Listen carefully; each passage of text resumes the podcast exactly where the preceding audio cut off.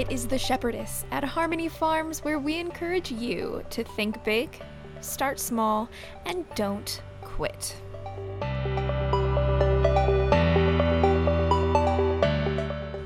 Today I am bringing you episode 8 of the Shepherdess podcast, and today's episode is pulled from last month, which would be April 2021's Small Farmer Virtual Meetup.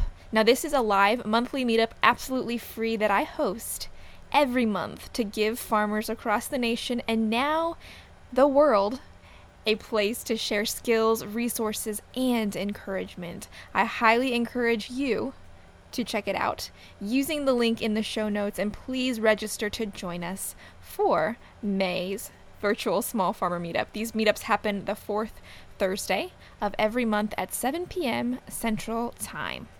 Today we have Mr. Karl Ebel. He was the co host for April's Small Farmer Virtual Meetup. He is a 20 year regenerative rancher and he has a lot to share with us today. He was taking questions live from the audience and sharing about his operation and his experience at Ebel Grasslands Ranch. To give you a little bit of context on just what that experience entails, Mr. Karl Ebel pretty much single handedly manages an 1,100 acre ranch. He ranches large scale beef cattle as well as meat goats in Upper East Texas. I'm going to jump to today's episode, but if you guys would like to get in touch with me, please send me an email at shepherdess at harmonyfarms.blog.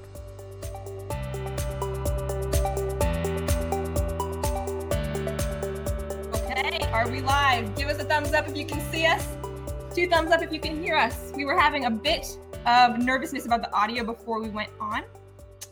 So let us know if you can see and hear us. I guess they can't hear me because if they're following the instructions. See, boy, we got lots of thumbs up. Guys, we had 200 registrants, 205 to be exact, from 14 different countries joining us tonight. Probably the biggest one we've ever had. And I think it's really big considering the fact this is a busy time of year for a lot of people.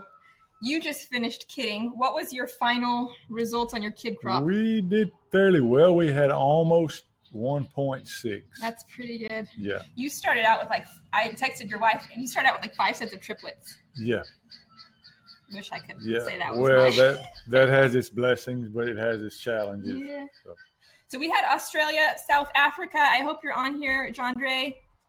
Canada, Iraq, Fiji, United Kingdom, Turkey, Nigeria, Kenya, Ghana, Latvia, Germany, and the Netherlands, as well Wow. as the good old USA. So please let's start it off here by telling us where you're from and if you are farming, if you're raising livestock, tell us what you are raising. All right, guys, I started this meetup because we are. It's going to be sounding kind of politically incorrect, but centrality is fragility. And I think even our founding fathers had that right. We're here because we want to be small scale food producers in one sense or another. And in when I started in on this, I wanted to create a way to network that wasn't so very centralized as we see on Facebook or on Instagram, and also a more close knit opportunity to share skills and resources.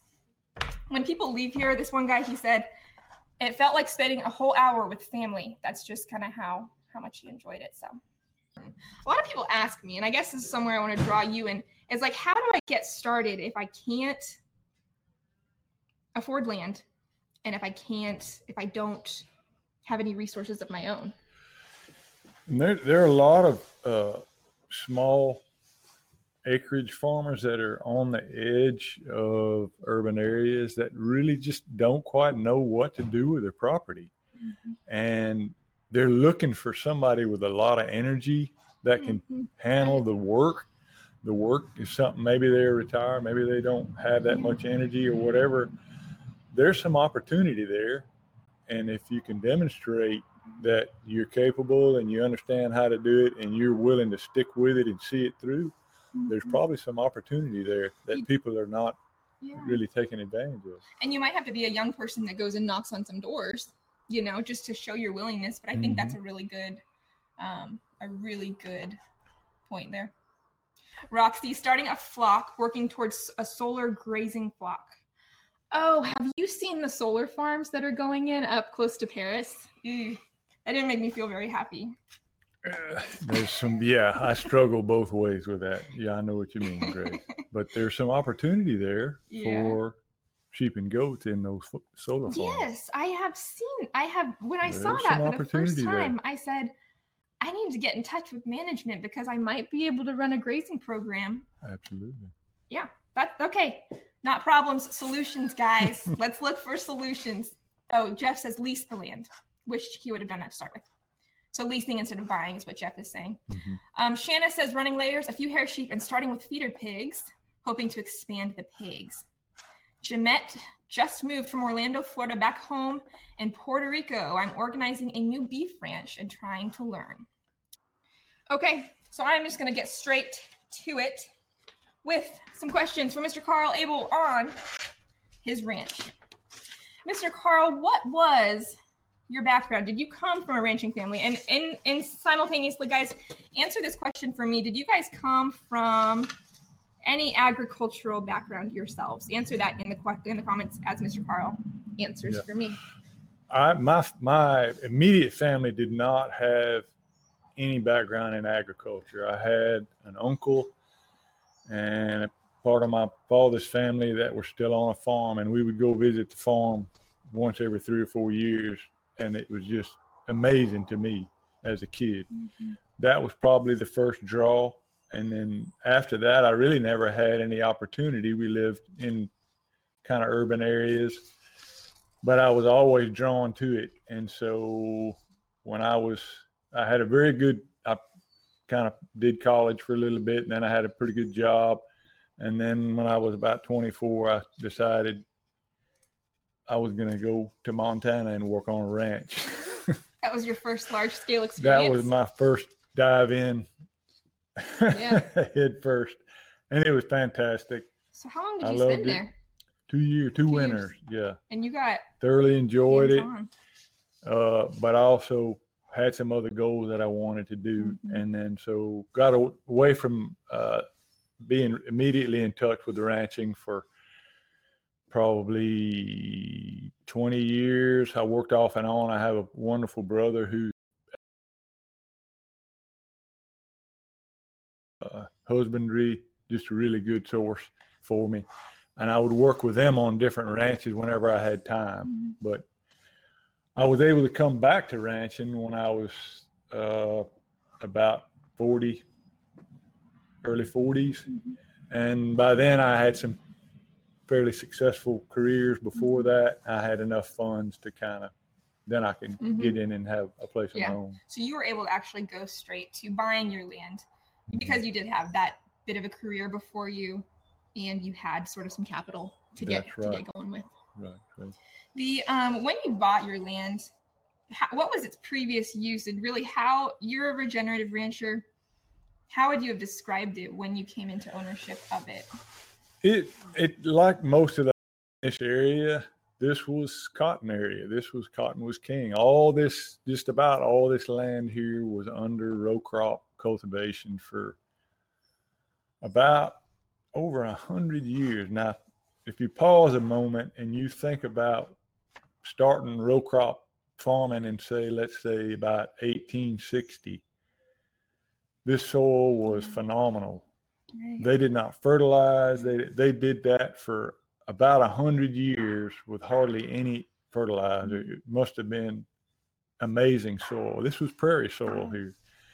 But by the time we came, it had been very exhausted. Most of the families could no longer make a living with row crops. And so it was very marginal land. It was not something that could sustain a living. They were mm-hmm. trying and they were that was a mass exodus in the 50s and 60s they couldn't raise their families anymore and so it was worn out. It was depleted to the place where it could not provide the living that it once did for so many who moved here. That's right. correct. That's correct, Grace. And so, for lack of anything else to do, they just started running livestock, started running a few cows. They call it go back land. Mhm. Go back land. It's just, you don't do anything, you don't plant anything for cattle. You just let it go back and you put some cows there. Right, right. And so that's what we started with. Mhm. And we're in 45 inches of rainfall here. And so the woody species encroachment, the wood, the trees are constantly looking to come in and take over again. Mhm. So that was very much happening on the property that we started with. And without some pretty quick intervention and Mhm. trying to do brush control and Yeah. basically any way you could do it, uh, it would have been taken over Mhm. very quickly by woody Yeah. species. Um, Justine, we live in about an hour east of Dallas Fort Worth. Do you think that would be about an accurate? She says where are in East Texas. Hour We live 50, hour and uh, 30 minutes. hour yeah. and 30 minutes. It's Mhm. called Sulphur Springs. I'm going to say that because this is a private group. but yeah, Sulphur Springs, Texas. And um, then somebody wants to know oh, this question's coming down the line. He wants to know how long it took you essentially before you know you bought your beef cattle before your man your investment intensive period was over and it started to sort of float on its own. Probably about, we went through a pretty intense grass planting uh, phase, and that lasted about three years or so. Mhm. And we started with a small herd of cow. Okay. I started with 10, and then I would add another 10, three or four, you know, two, three years later. And I just basically watched the grass resource. And I knew that Mm, if that's it's a newly planted stand of grass, we're going to have to do this slowly and not put too much pressure on it. good. Mhm. So as the grass would progress, I'd add a few more. So you managed for what your resources could sustain. Yeah. You know, you didn't truck in a bunch of hay to say, I wanted 50 cows and you know, you That's- didn't truck in the resources. You worked with your resources. That's a very good point, Grace, Yeah. because and we're we're people and we're Americans and we want what we do to seem Right. important and big, and so we want Mhm. to say more numbers about I have more cows or whatever. But pay real close attention to that resource because that grass is your resource. The Mhm. cattle, the sheep, the goats, the livestock, that's just something to offer you a means to harvest that Mhm. resource. But the grass is your resource, and that's Absolutely. what you need to focus on. Okay, guys, keep dropping your um, your questions. I'm going to go down a list of my questions, but if you have any good questions like we have just asked, please drop them for Mr. Karl. So, what, you know, why regenerative? Was it something you initially went into this saying, I want to go make this land better?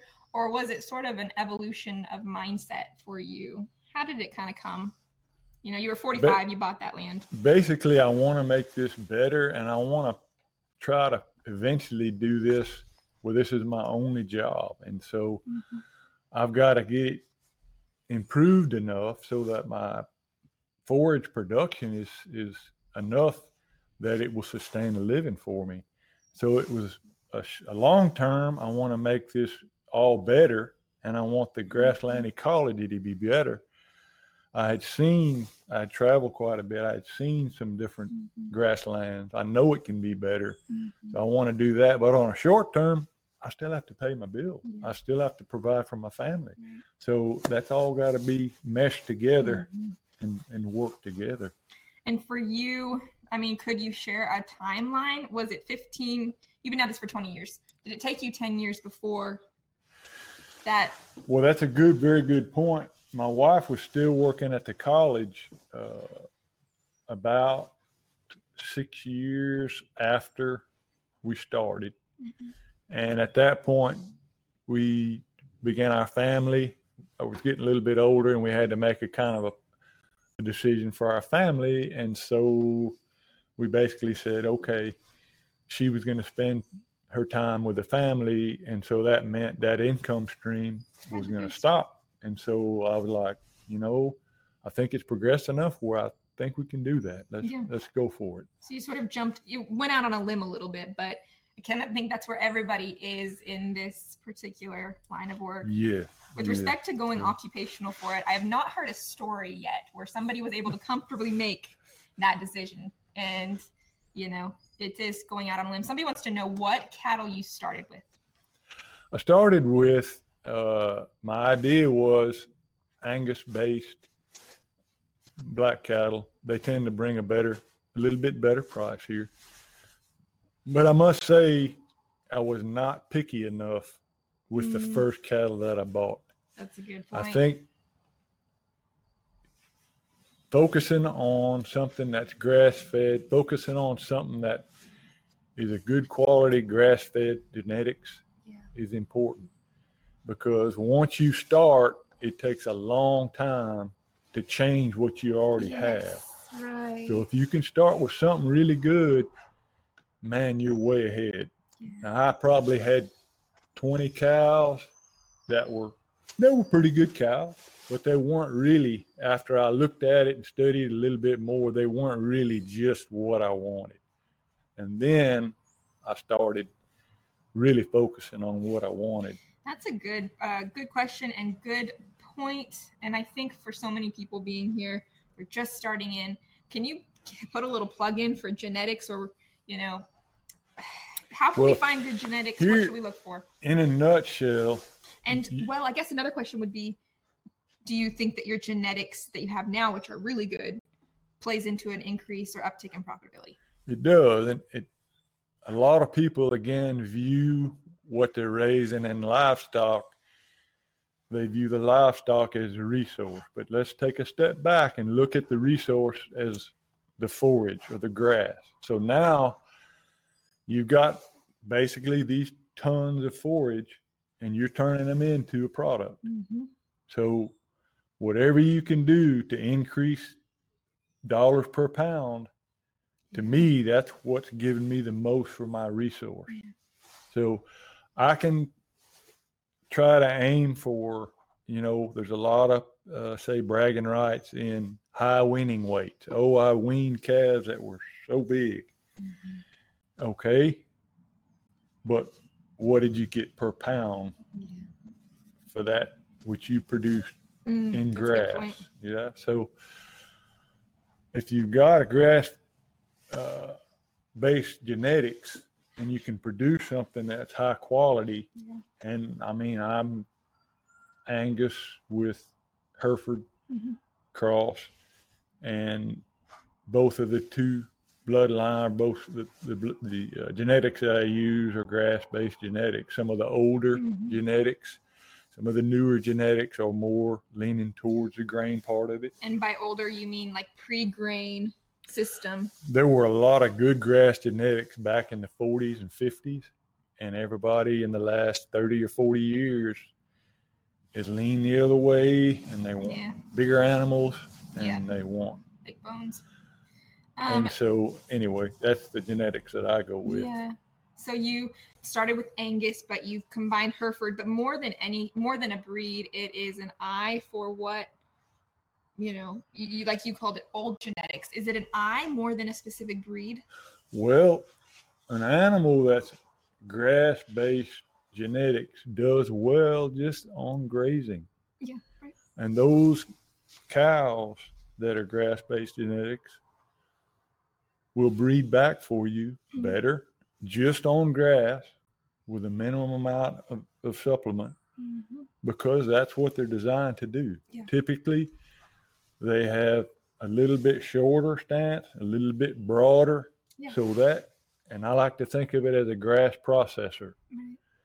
That expanded gut is Mhm. allowing them to take a few more pounds of forage an hour or a day, Mhm. and that puts that efficiency back into that animal. Somebody asked, "How do you find good grass-fed sheep or sh- grass-fed sheep and cows to buy? Where do you source, you know, your animals from?" I talked to we- yes, I talked to a lot of people. There's some other uh, groups. There's a, uh National Grazing Land Coalition. That's a really good group. That's uh, across the whole United States. And a lot of those guys that are embracing these rotational grazing methods and this grass ecology are on those sites. Nat GLC, the states, each of the states also has one like the Texas GLC in the Louisiana or Kansas or whatever. And so those would be those they themselves would be sellers of the There would stock. be groups of people that would have seed Okay. seed stock Mhm. within those groups. You can start asking. Yeah, with national grazing lands, I think the emphasis is forage resource as primary. And so I guess the cattle that would be coming from there would be as well. A good question would be so sheep are typically coined as better sheep and goats, the smaller ruminants would be considered better forage converters. Do you think that is true and that it's less you have be less picky about genetics on those? Not really. I think, of course, if you're leaning towards, you know, a, a, a lamb that's for meat, you want to go towards those breeds that are more geared for meat. Uh, and of course, sheep are grazers, goats are primarily browsers. So sheep are going to compete with your cattle a little bit, whereas goats are not going to compete very much Right. with your cattle. And so, depending on the piece of property that you have access Right. to, really is what you want to look at. Mhm. Your resource again, back to the grass. Do I mostly have a place that's got grass or some forbs, or is it a little brushy? Maybe there's a creek bottom or something that offers mm-hmm. something for goats. Yeah. But if you have clean pastures with just grass, Yeah. then goats, you know, we're not going to do the best It's there. useful. Yeah. Well, that's an interesting point because you you're large scale on the beef cattle now, but you started with goats, with goats, right? Yeah, because it was so brushy, Right. So again, you paired the animal that would do the well resource. To the resource. That's right. yeah. All right. Jeff says that good on grass cattle would be Highlands, Galloways, and Dexters. I've seen a lot of the um, the belted Galloways Mhm. in the heritage breed arena. Shanna says that she keeps hearing "Don't go to the sale barn," but she has no idea where else to go for. Um, is that for sales or stock, Shanna? Somebody asked you, um, "How do you sell your products? How do you sell your your livestock?" I sell mine mainly directly to uh, larger cattle sales. I found markets that offer the best price for me. I do with my cattle, I do a preconditioning program that's quite intensive. When you do those and you have them preconditioned, you know, weaned from their mothers for plus 60 days, you get a premium for those Yeah. You can do direct marketing and you can realize quite a lot of additional profit there. But with what I have to take care of, Right.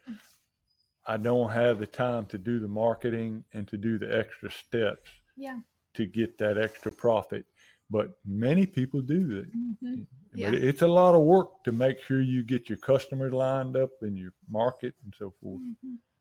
Yeah, that's a good point, and that's kind of the direction I'm going is direct marketing. But it, it is a time consuming thing, and I think I was thinking the other day, you know, there's a lot that we need to consider as far as our systems and matching our systems as much with our human resource as we do with our natural great. resource. Really, You I don't want to burn out. You know, Right. you're trying to make it pleasurable and you're trying to, you don't mind working hard because it's going to be hard work, but at the same time, you want it to be Right. enjoyable.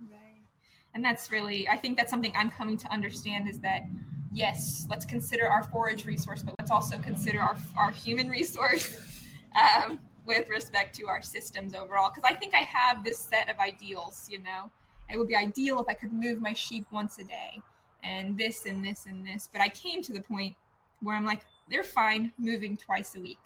And that's a better match There you go. and that's a better match for my human resource. So I hope that encourages someone out there who might be finding themselves uh, adjusting their ideals.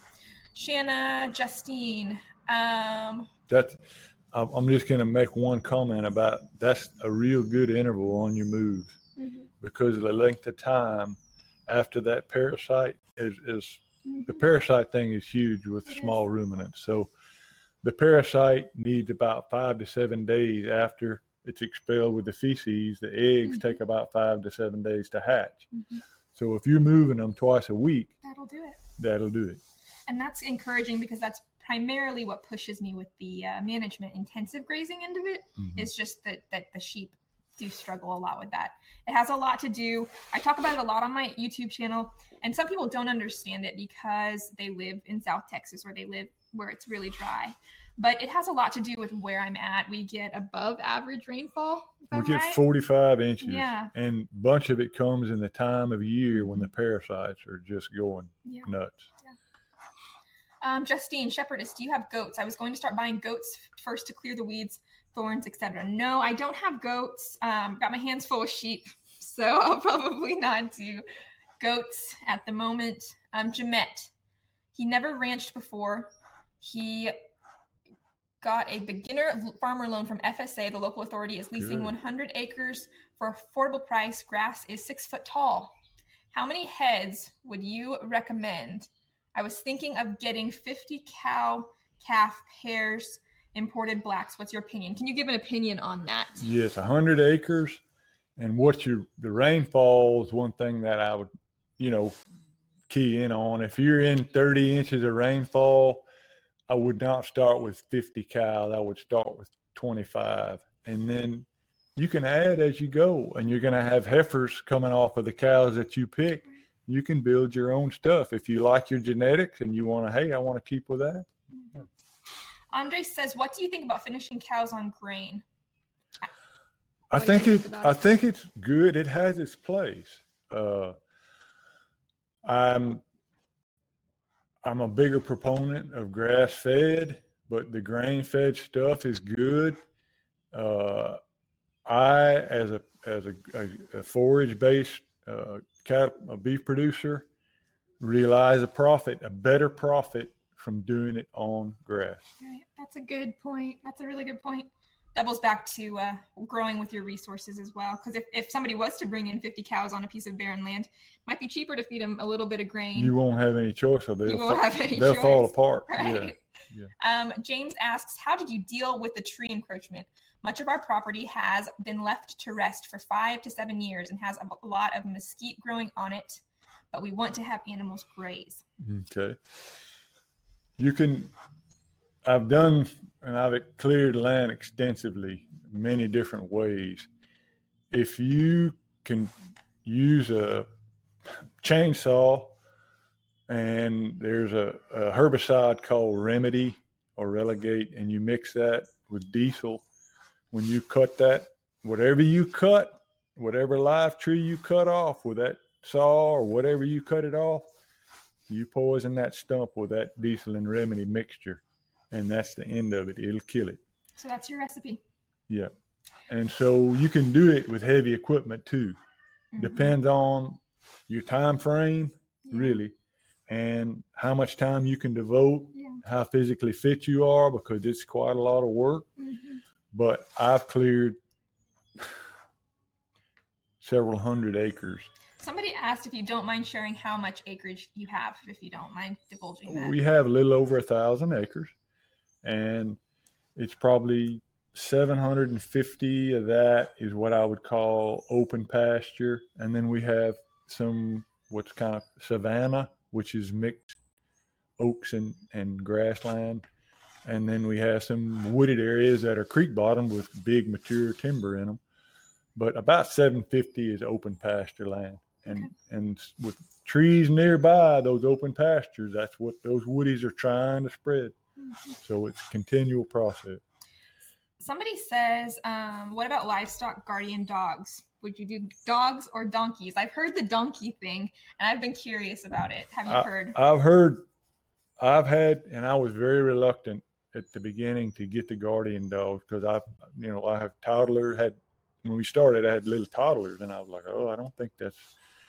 But I have totally enjoyed the guardian dog. We've had nine or ten over the past 15, 20 years.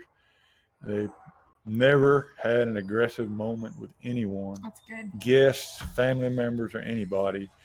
And without those dogs, I would not be able to raise goats. You, you're, you're Mhm. turning these goats loose in big Right. pastures. There's coyotes, bobcats, all you're kind of working on a predators. huge amount of acreage compared to If you have something that's right next to your house, Yeah. and you have maybe a family dog that's making the round a little bit and leaving his scent, you might be okay. If you have a Mm-hmm. Yeah. mesh, like a mesh fence that the coyotes can't get in easily. Yeah, just a small scale perspective on that is that we have 30 acres, and if we can keep them within, I would say, well, let's just say our house is set right in the middle of the 30 acres, and as we get to the 20% outer edge, we begin to have enough trouble to where we we got to bring them back. So that's that's for sure. And what do you think about donkeys? Have you heard that? Well, I've heard It's kind of the funny thing is about donkeys, I've heard as much, probably 50 50, 50% had a negative experience. The donkeys can get aggressive. They can actually pick up the sheep, the- land, and thrash them, or the, the, the kid goats and thrash them Mhm. and hurt them. Yeah. Or you get one, I'm going to say, you know, two or three donkeys out of 10. And this is just what I hear people talking about who try donkeys. Two or three out of 10 would be like, okay, yeah, they're good. Mhm. But you got quite a few to go through to get those two Yeah. or three. Right. Somebody, Puel says, what do you feed during preconditioning? During preconditioning, the key to I find to preconditioning is get save some pasture right where those calves are being weaned and do a fence what's called a fence line weaning. So those calves are on good forage with their moms just across the fence. Any animal with a full belly is going to wean much healthier than something you've got locked in a dusty trap and you're trying to wean them and they're breathing dust and they're not familiar with the feed. But I also supplement them with uh, just some creep feed, a little bit of creep feed in troughs right there where the fence is, where those calves are congregating to bawl at their moms. I put them, put some feed in those troughs, and over about four or five days, they gradually start to figure out, hey, this is pretty good. Yeah, that's neat. And that's as much about stress levels as anything with respect to getting a good. I mean, I wouldn't initially think that that would impact body condition, but stress It, does. it impacts everything. It does. Hmm. It absolutely great. It's just like us. Stress is a right. immune system. For humans, it does horrible things. Yeah. So immune system and so yeah that's huge i treat we wean about a little over 100 calves a year i might treat in the last 10 years i might treat one calf a year Hmm, when i'm that's trying to wean them it's very good that's really good. yeah Um, Jeff says chip your mesquite trees, bag it, and sell it at HEB. So if anybody has mesquite out there, follow Jeff's solution. Um, so Jeremy Hammer asks, what is your opinion for number of sheep to cows per acre ratio with rotational grazing? It's a bit of a broad question, but it is i have a friend of mine who's experimenting they're in kansas and he's running the cattle and the sheep in the same pasture at the same time he's gotten his guard dog used to that. It takes making sure that those cows are familiar with those guard dogs. Their natural instinct is to drive those guard dogs away. So you've got to get them, make sure they're conditioned before you mix the two together. the cows more so than the sheep. Like the cows will drive them off. Yeah, Oh, because oh, they're oh, like okay. they see this dog. If they've never been around Right. guard dogs, they're like, "Oh, uh-uh, you ain't Yeah. getting by my calf," and they'll drive them That makes a lot of sense. drive them away. Anyway, it takes a little while to get them conditioned. I run mine separate because I've experienced calves that got excited and so forth because the dogs don't know. And so I run my goats and my cattle separate. Yeah, I did try the multi-species thing on a small scale uh, last fall.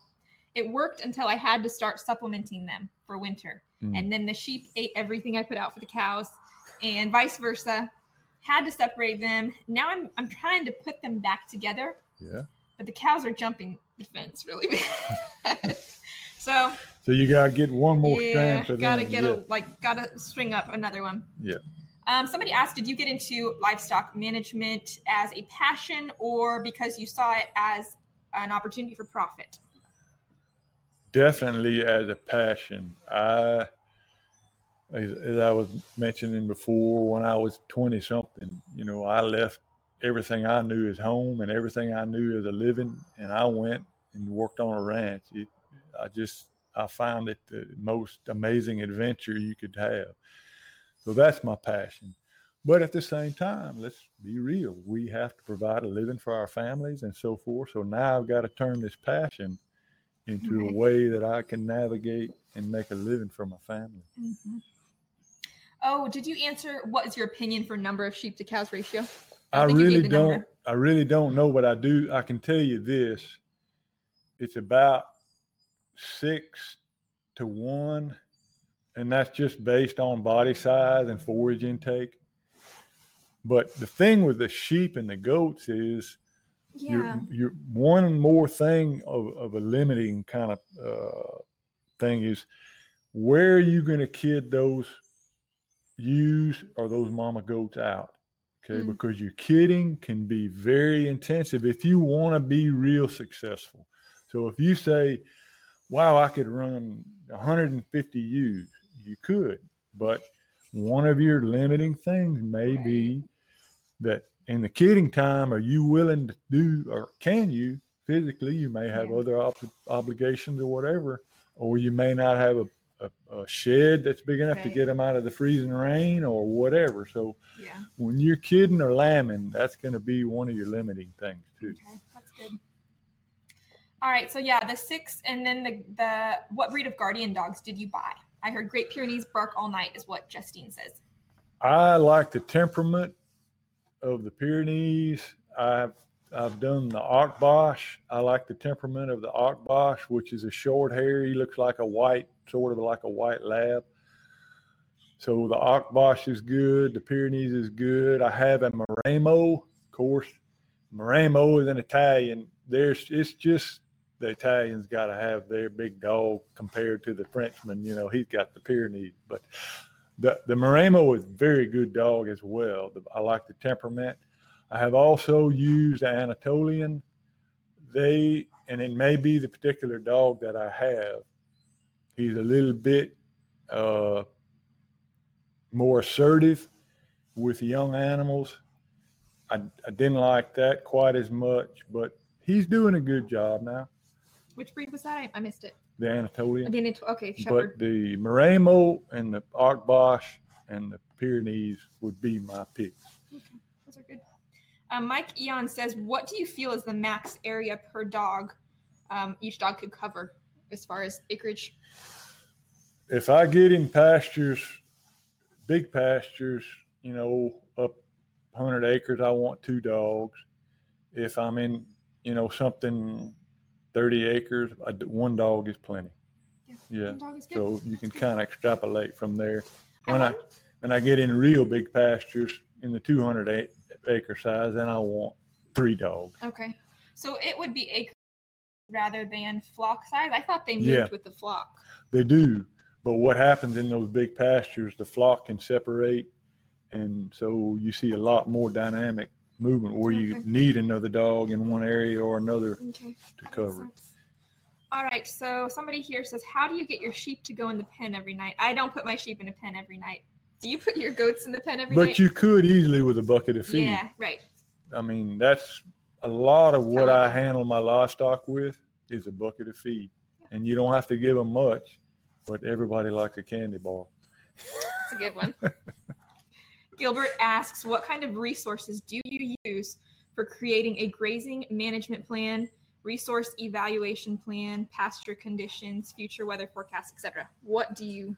there's a super there's several really good resources the nrcs is available to each and every person in the united states you just simply have to call and to visit with them they have some good people and their staff and if the person that you happen to get on the phone is not specialized in the, in the question that you have they can put you in touch with somebody and they're a great bunch they work with the National Grazing Land Coalition. They work with other grazing groups, and they're very good resource. They also do, for all of you who are starting these projects, they do cost share. They do technical advising, but they also so do cost share on some of the projects, fences, waters, and brush control and some other stuff. You can get cost share. You have to apply, and it's a government entity, so you have to fill out some paperwork, but it can be very rewarding. And I will say those guys helped me tremendously in the early days when I had some real projects to get through some economic times that I was right on the fringe. I don't know if I could have done it without some of their cost share. So you would recommend this to. Gilbert NRCS to look for to get some resource consultation essentially. Yes, resource consultation and ask them about the cost share on the projects that you would like to do. There's also another real good group that I've worked with in Ardmore, Oklahoma, the Noble Foundation. The Noble, it's now called the Noble Research, uh, Noble Research Institute. Excuse me. They are a super bunch of people, very, very good at what they do and very realistic about their advice on livestock. They do almost all free consultation. They will come out if you're in a certain radius. It, it, it is limited to a certain radius, but real good guys, and they have a they actually have a hot an advice line, a hotline. You can call. You can find it on the web, the Re, uh, Noble Research Institute. They have a hotline for questions. If you have, and if I run into like really detailed stuff with my feed or whatever I'm doing, and I'm like, I have not found the real answer to this question, and I go to them, man, they've answered it one way or another every time I've called them, and they'll call you back within an hour with a specialist. They've got a staff of PhDs and other guys that are great. Hmm. They really are. So one of the things I wanted to touch on was that you don't feed any hay over winter. Is this exclusively because of the native grasses you're working with, or could I build a pasture that would do the same thing for me? You can, to a certain extent, build a pasture without the native grasses, but it's the, the difficult months and you, where we are, heavy rainfall. So you put some cold, freezing, frost conditions on the forage, and then you turn loose a deluge of rain. You're taking the protein, you're taking the structure of that plant is just going to go to the ground and it's not going to be available for those cows. So Bermuda grass, and I in this area we have Bermuda grass, Bahia grass, Dallas grass, mm-hmm. and those three grasses are the introduced grasses that most people have planted over the years. Mm-hmm. Bermuda grass stockpiles, and we call stockpiling forage, and that is what you do for your winter forage. You're going to stockpile either natives or you can. So when you stockpile it, which ones last the best? Right. So out of the introduced species, Bermuda grass lasts the best. Mm-hmm. Bahia is probably second, and Dallas grass is the poorest. Dallas grass is a great forage, super forage. Mhm. But when you put two or three hard frosts on it and then a rain, it just Yeah. not very good anymore.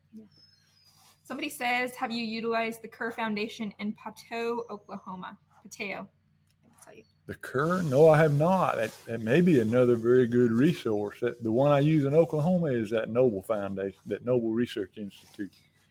Jacqueline says this man is a wealth of information. Please share his contact information. Do you have a website? Do you have anything to where people can see you? I don't have a, I don't have you have need to come for Farm on the Web tomorrow. I'm teaching people how to build websites, guys. I'm going to put the button up. But no, so so you need to probably share your email address if you're willing to take people's emails. Well, what I can do is let you kind of, if you would feel them. Grace, I would be happy to do that. Guys, shepherdess at harmonyfarms.blog. Cause- If you have any questions for Mr. Karl. Yeah, sometimes because what I do can be intense for a week, Yeah. two weeks, and then I was going to ask, you just got done with kidding, but how does your calving fall in line at with that? same time. Same time. Yeah. That's crazy. Well, does the um the kidding was hands-on intensive? You showed me your Yes. kidding barn. Is the calving a little bit less so? It not for my mature cows. I don't do anything but count the calf. Basically, try to get a birthday for most of the cows, so I know if they're what their performance is. And then I've got a group of heifers that can be Yeah. heifers. yeah, just the know. first timers. Yeah. Yeah. Um, 10 minutes off, you guys. So please leave your own contact information for everybody to get in touch with one another to continue the networking throughout the month uh, before we meet again next month. So thank you, Rachel, for mentioning that. Drop your Instagram handles, your websites, whatever you feel comfortable with. This is a closed group, um, so it's not public. So drop it here to stay in touch with one another. And I'll be leaving this page up for just a little bit after we're done here. All right, so Annette and Joe ask Are you using hard electric or solar electric chargers? If solar, which one have you found to be the best? We are off grid and don't want to waste money on subpar systems. I don't use the solar. I, I use a 12 volt marine battery with a charger. Uh, there are several good. The Stafix, the uh, Patriot, uh, uh, what's the New Zealand one? You- Uh, you Gallagher. Gallagher. Yeah. But when you size that fence and you think, okay, this is what the kind of the design the people are telling me on the paperwork, put another 50%. That's a good. And when it's hot, you're doing what you need to do. I've suffered a bit from If, not if those animals contact that fence and they're not getting a good belt out of it, Yeah. you're just, you're not doing yourself any favors. It's not. It really will increase your workload. I've made a bit of a mistake with the weak charger, and I'm upping it. Um, but yeah, what he says is right. I'm a, I'm, uh, I'm hurting sheep way more than I need to right now. All right. So, how many sheep can I have on 10 acres? Can you answer that question? You know, broadly. On 10 acres, I would start with probably I if you've never run sheep before, I would start with 10 ewes. Yeah. And I would see what this entails. And you if you're going to do rotation, you got some other challenges out there. You, you're trying to, you know, have, provide water while you're rotating them. You're learning about fences. You're learning about how sheep act, behave. There's a lot of different things. So I think I would start there. And wow, the second year, if you think, man, I had a load to forage, it's really not that big a deal to up it another five or whatever you need to do. Yeah, that's a really good point. I think that the uh, risk of burnout with just overloading or overstocking is worth starting small. Especially when you're starting and you're kind of learning as you go. Don't make it so stressful on yourself. Justine asks, um, do either of you sell baby sheep or cattle? I guess she means breeding stock. Do you? Um, you did a private sale for me because we're neighbors, but do you do that broadly, or would you do that broadly? Yeah, I would I would do heifers. I have Yeah. several heifers that I sell, you know, in the fall. The fall time would be the time to get in touch with me. Definitely, and I can vouch for the genetics. He did give me three of his best, but they are doing really well on my grass right now. So maybe maybe by fall you'll have Yeah. a couple people. Well, and we're going to be doing another grass finished steer in we have a harvest date in June and we have another harvest date in September. Mhm.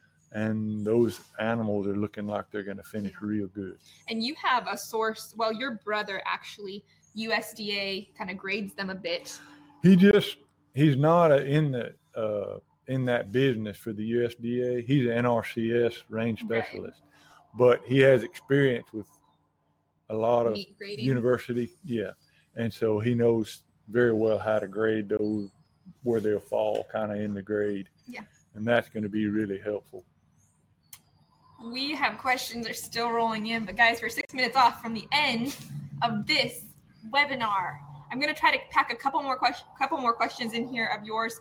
Somebody asked about the Farm on the Web workshop, and that's happening tomorrow. I'm going to go ahead and drop the button for you guys, but we are tomorrow. I'm teaching you guys how to build a website for your farm or build a website for your business in general. What I'm going to teach you is just how to build a website. And I'm going to share that button. Let me know if it worked for you guys.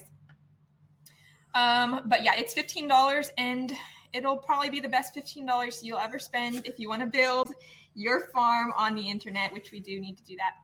All right. Um, Hyra, Hyra Shamshi says, This information is so useful for me. I'm very much interested in ranching, raising animals. We have 10 acres. Thank you for all of this input. Somebody, oh yeah, that's right. Same thing. All right, looking for more questions. Sorry, guys, I'm trying to pack as many in as I can before we leave.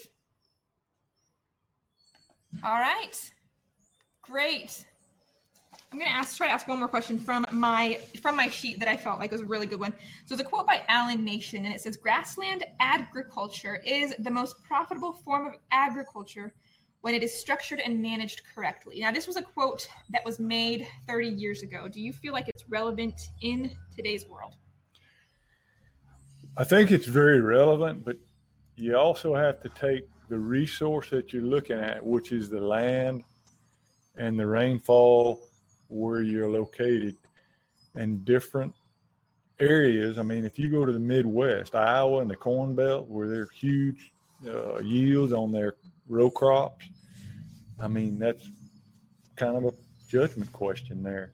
If you take where we live, this used to be full of row crops. There are no row crops here anymore. That tells you this is marginal land. Why? Everybody went broke doing row crops. It, it won't do row crops. So in this case where we live, I would say the grazing thing is yeah, Yeah. it's the top, but that may not be the case Right. for every location. Right. I have a friend, I think you're on here, Rosalie. She's in Colorado and she struggles with the irrigation issue and she can't grow grass as prolifically as we can here. So I do think that's a good point that that grassland agriculture comment is needs to be taken in context where you're farming, Yes. what you what your landscape looks The like. irrigation thing is huge. Yeah. Um, all right. So Rachel says, what is the most important piece of advice you can leave for aspiring livestock farmers? you need to have a passion about what you do and there's you need to, see a way ahead for it to be economically successful but the passion that drives you is grassland grazing land ecology grazing land ecology is everything from the health of the soil the grass plants that are there the livestock that live there the wildlife that lives there to me, as you can tell, it's a passion. It's fascinating. It's an adventure that is without, there's no limit on the challenges that's there for us to improve it. And it's just, it's fascinating to me. Yeah, But that's, that's what has to drive it really. Yeah, it does. We got to think about the economics, but at the end of the day, I think you'll probably have to work harder at this than you will at anything else you could choose to do. And it's, it's, it's like what you said, you've got to have a passion for it. So the um what was the thing I was gonna say that we were talking about before we got started? About the hay. No, it was gonna be a good question, but Oh. I guess if I forgot it, then I forgot it. Guys, we're two minutes off. Thank you everybody for joining us and for all of your questions. There is one thing about the economics, Yeah. and you were asking about the hay, and that's one thing that makes my program very Oh, yeah, economically yeah. successful because I don't have all the equipment, the time, the fertilizer, We gotta have one time. the long list of stuff that goes in, the time you take to producing hay. I don't have to do that. I can do other things to improve my what I'm doing. Mm. The other thing is if you get in say a 30 acre or if your acreage gets a little bit bigger and you're almost going to have to have depending on how much upkeep you have on your property you may have to have a tractor. Yeah. there are some tractor models some john deere tractor models that don't lose their value. Mm-hmm. Okay so you're looking at your economics and you're saying i'm going to need a tractor but i know this tractor is going to depreciate over the 20 years i own it. There are some models of tractors that don't depreciate they actually appreciate Mhm. those are the 40 series, the 50 series, the 55 series John Deere. There's also a 7000 series and an 8000 series. So just jot those numbers down. And when you're looking for a tractor, these are older tractors. But if you buy them today, you Mhm. probably can sell them in 20 years for what you paid for them today. That's a really good pro tip there. Anybody who wants this information, they're gonna you're gonna be sent a replay by email. So don't worry, you can watch the replay a million times if you would like. Mr. Ebel, thank you, sir. You're welcome. Very good. I'm glad I could be here. I enjoyed this so much, and I, everybody is saying that they enjoyed it as well. We're gonna end this here. Thank you, guys. Thank you, Very everyone. Good. Have a good evening. For more content surrounding regenerative farming, please visit www.harmonyfarms.blog. Click on the tab that says Meet Farmers at harmonyfarms.blog to join us for the next virtual small farmer meetup.